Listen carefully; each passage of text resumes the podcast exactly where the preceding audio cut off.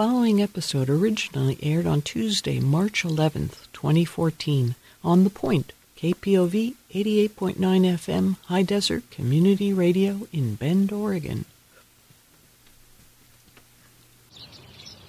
Have you ever ordered seeds or plants only to discover that you had ordered the same ones last year and really weren't impressed? Do you remember which bed had the tomato plants or the broccoli last year? If you would like to limit these problems and have fun at the same time, why not create a garden journal? A garden journal is simply a tool that prevents repeating mistakes and ensures more garden successes in Central Oregon's short growing season. It is a personal record that is specific to your yard. You can use a three ring binder, a shoebox, or a diary style journal. Some gardeners use a web based journal or even garden apps for their phone.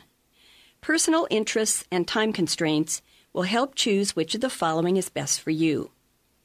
A three ring binder can have handwritten or computer generated entries. It allows the most versatility, but can be time consuming if you add photos, garden diagrams, plant tags, and reference material. You might choose a 17 by 20 inch desktop calendar. It has space to write, and the month and date are already listed. You may prefer a shoebox. It does give you freedom to save everything, but may be harder to decipher at the end of the year. A photo album with space for garden notes may be perfect if you prefer a more visual approach. My own garden journaling has evolved since 1998 when I filled pages and pages in diary style.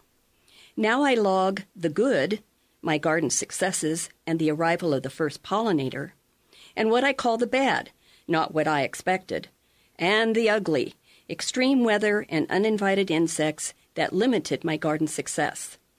Because I start lots of seeds in my greenhouse, I use a separate notebook with specific data about each vegetable or flower, such as germination, transplant, and harvest time. What you record in your garden journal should be what's interesting and relevant to you. I do have a few suggestions. You should include what you plant and the date. Much of this information will be on the seed packet or plant tag, so don't throw them away until the end of the season. Central Oregon weather can be unpredictable, so recording high and low temperatures, especially frost dates, can have a direct effect on your successes. Keep track of nurseries and catalogs you use and garden expenses. Your total cost can be an eye opener at the end of the year. I take several photos from the same spot each year to include in my journal.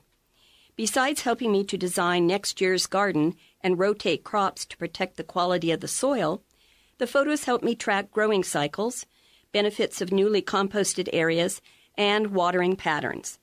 If you track changes in your garden, patterns will start to appear that will help you know what, when, and where to plant for greater success in Central Oregon.